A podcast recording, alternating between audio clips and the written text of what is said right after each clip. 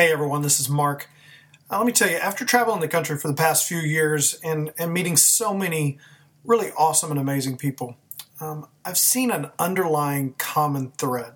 It seems that everybody just wants to start over. Everybody wants to start again. Everybody's looking for another chance. I think that's why we see so many gimmicky things in regards to health as they play off this idea that everybody just wants one more shot. Well, this is true of far more than just people that are on a health journey. It actually pours into every single facet of life. Some of the situations that, that I and Kathy have gotten to visit with people about are things like a parent who just wishes they could do something different with their child, or maybe go back and do a lot of things differently with their kids. We've had situations with adults who would love to start over in their career and do something that now, years later, they actually would like to do, something they want to do.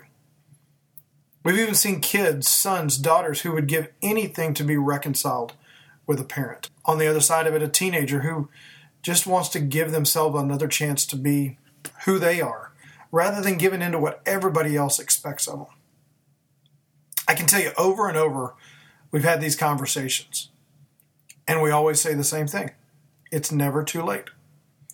Your second chance, or third, or fourth, it's always just a decision away.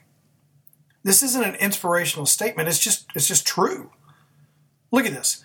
Proverbs 24:16 says, "The godly may trip 7 times, but they will get up again. But one disaster is enough to overthrow the wicked."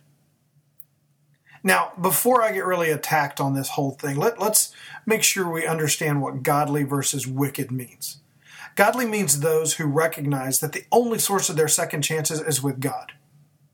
And in turn, the wicked do not. The wicked refers to those who believe that they can do it on their own with just enough willpower. Well, let me tell you what, if you think it's all on you to try again when you fall, you will always feel like you failed yourself. I've seen so many people, and, this includes myself, reach the point where I just go, why do I want to even try again? Why should I even bother giving it another chance when I know that I'm going to fail? That statement comes from those of us who think that it's all up to them, that it's all on us. But when you grab the idea that God is the giver of second chances and third chances and fourth chances, then you try again because you're not alone. And it's not all up to you. Let me tell you what, guys, your second chance is waiting.